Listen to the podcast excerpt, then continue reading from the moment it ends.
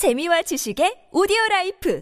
팟빵 안녕하세요. 군사돋보기입니다. 러시아가 세계 최강의 전차이자 러시아군의 전차 중 가장 강력한 최첨단 전차라 자랑하는 T-90M 프로리브 전차가 무려 3대나 그것도 파손된 곳이 거의 없이 아주 멀쩡한 상태로 포탄까지 적재된 상태에서 우크라이나군에 노획되는 운 좋은 일이 일어났습니다. 실전 배치된 지 얼마 되지도 않은 이 따끈따끈한 최신의 전차들은 러시아군 중에서도 최정예 엘리트 부대로 알려져 있던 제2근위 차량화 소총 사단의 타만스카야 사단이 운용하던 것으로 확인되었는데요. 세 대가 노획되었으니 이제 러시아 최강의 전차라는 T-90M 전차를 미국이 한 대, 나토가 한 대, 우크라이나가 한 대 이렇게 사이좋게 가져가 낱낱이 뜯어 분석해 볼 겁니다. 이번에 현지 오신트 정보통들은 T-90M 전차의 내부 사진까지 낱낱이 공개되어 자세히 살펴볼 수 있습니다. 또한 이를 유기하고 떠나버린 러시아군의 상태를 보아 우리 한국군과 전력을 비교해 볼 때 어느 쪽이 우월한지도 쉽게 알 수 있는데요. 이처럼 러시아군이 자국의 최첨단 장비를 아무렇게나 유기하고 떠나버리는 것은 그들과 싸우는 우크라이나군에게 있어 아주 반가운 호재로 작용하고 있습니다. 하지만 이제 러시아 측에서는 자국군에게 불리한 상태에서 장비를 버리고 목숨을 보존할 방법조차 사라졌다고 하는데요. 러시아가 우크라이나 전장에서 싸우고 있는 전군의 후퇴 금지를 명하고 독전대를 파견해 이 명령을 어기는 부대를 없애버리는 잔인한 조치를 가했기 때문입니다. 그럼에도 불구하고 현재 러시아군의 바흐무트 솔레다르 방면 공세는 실패할 수밖에 없고 반대로 우크라이나군의 공세 부대를 맞닥뜨려 러시아군이 절대 이길 수 없는 다양한 이유가 무엇인지 밝혀지고 있습니다. 그 이유는 무엇이며 노획된 T-90M 전차 세대를 통해 파악할 수 있는 러시아 기술력의 핵심은 어떤 것들이 있는지 알아보겠습니다. 전문가는 아니지만 해당 분야의 정보를 조사 정리했습니다. 본의 아니게 틀린 부분이 있을 수 있다는 점 양해해 주시면 감사하겠습니다. 여러 오신트 정보통이 전하는 바에 따르면 러시아 연방국은 우크라이나와 이번 전쟁을 벌이기 전까지 가장 발달된 최신의 전차라는 T-90M을 20대까지 밖에 생산하지 못했다고 합니다. 그만큼 러시아가 자랑하는 가장 최신의 전차 T-90M은 새로운 125mm 활강포 주포인 2A46M6를 탑재하고 있고 격한 기동 중에도 정확한 포의 조준을 도와주는 동적 포구 감지기가 장착되어 있는 것으로 알려졌습니다. 거기에 더해 자동 목표 추적 시스템과 최대 5km까지 탐지한다는 칼리나 사격 통제 장치가 탑재되어 있는데요. 적 목표물이 발산하는 열기를 감지하는 이르비스 K 열영상 파노라마 전차장 조준경 장치를 갖추고 있어 야간에도 대낮처럼 볼 수 있는 감시 정찰 능력을 보유한 것은 물론 화력 또한 강력한 전차로 알려진 것이 T-90M이었습니다. 전차장은 내부에서 원격 조종을 통해 부무장 기관총인 NSVT RWS를 발사할 수 있으며 포탑 하부에는 적 대전차 화기에 의한 피해를 막기 위해 슬랫 암머와 비슷한 역할을 하는 금속망을 360도 전 방향에 두르고 있습니다. 여기에 더해 포탑 전면과 측 후방부에는 렐릭트 반응 장갑이 장착되어 있는데 이는 기존의 콘탁트 5 반응 장갑보다 훨씬 향상된 방어력을 갖추고 있는 것으로 평가되어 왔습니다. 서방 전차의 주포로 사용되고 있는 M829A2 포탄과 그 이후 콘탁트 5 반응 장갑을 뚫기 위해 만들어진 서방 전차들의 포탄은 수 킬로미터 밖에서도 콘탁트 5를 뚫을 수 있지만 렐릭트 반응 장갑은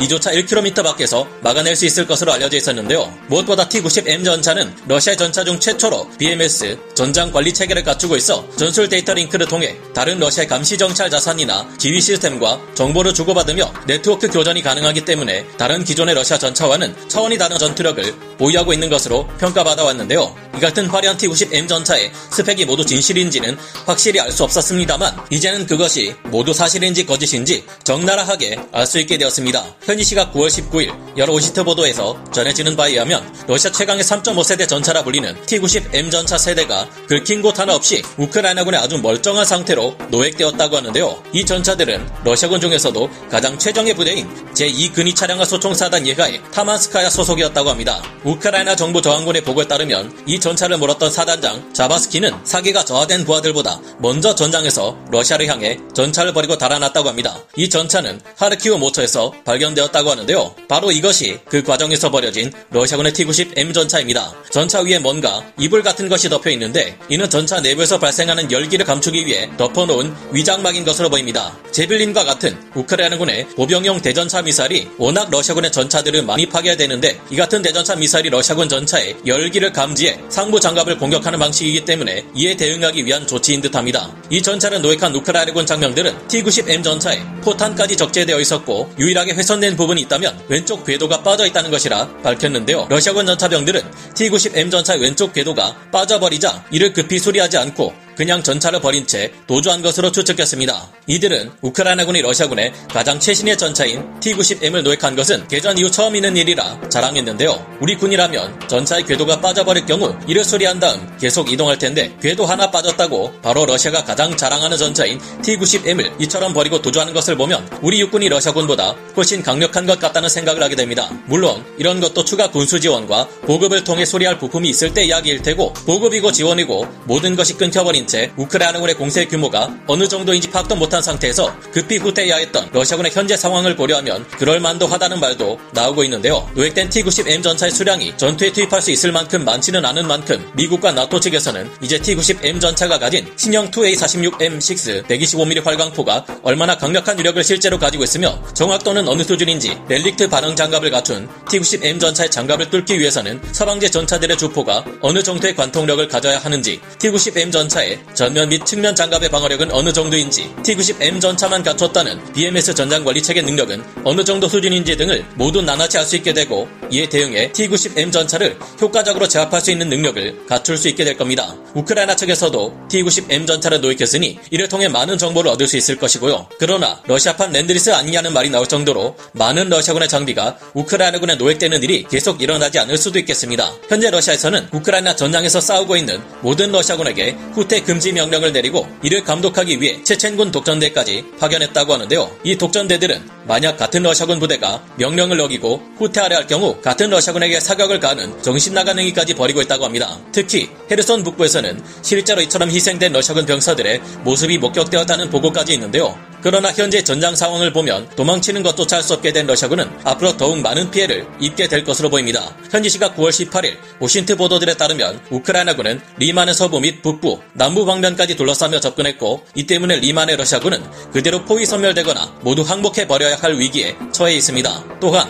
세베로도네츠크 남서쪽에 있는 리시찬스크에서는 우크라이나 국제의용병 군단과 우크라이나 특수전 부대들이 침투에 성공해 전투를 벌이고 있는 상태라고 하는데요. 이들은 이미 리시찬스크에 있는 정유 공장을 탈환했음은 물론 러시아 방어군을 상대로 시가전을 벌일 예정입니다. 러시아군이 이 세베로도네츠크와 리시찬스크를 강력한 포병의 화력 지원 아래 점령할 때 우크라이나군은 밀려나 버렸습니다. 하지만 그때 우크라이나군은 필사적으로 저항하며 세베로도네츠크 방어군과 리시찬스크 방어군이 원활한 협조 아래 효과적으로 대응하는 모습을 보였는데요. 그러나 반대로 우크라이나의 공세를 막아내야 할 상황이 된 현재의 러시아군은 세베로도네츠크와 리시찬스크를 지켜낼 역량이 충분하지 않은 것으로 파악됩니다. 이들은 현재 하나의 전력으로 합쳐지지 못하고 분열되고 있는 상태라 효과적인 방어전 수행이 불가능한 상태이며 우크라이나군의 공세가 어디에서 어떤 규모로 어떻게 들어오는지도 제대로 파악하지 못하는 상태이기 때문인데요. 얼마 전 우크라이나 공세 부대가 하르키우주 전역으로 몰아닥치기 전 시험적으로 두세 개 여단에 불과한 소규모 병력을 투입했던 적이 있었습니다. 그런데 이 정도 작은 규모의 공세에도 러시아군의 방어선이 쉽게 무너지자 우크라이나군은 과감하게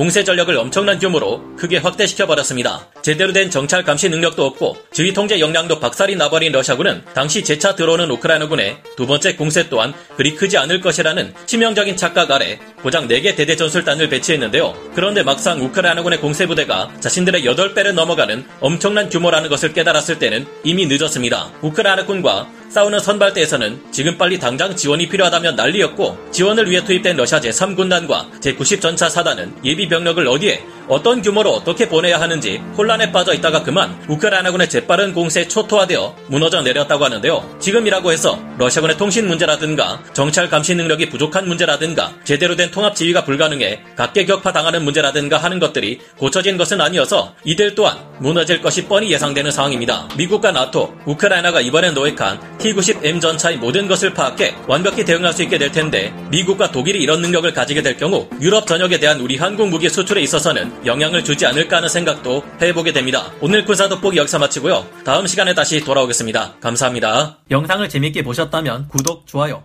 알림 설정 부탁드리겠습니다.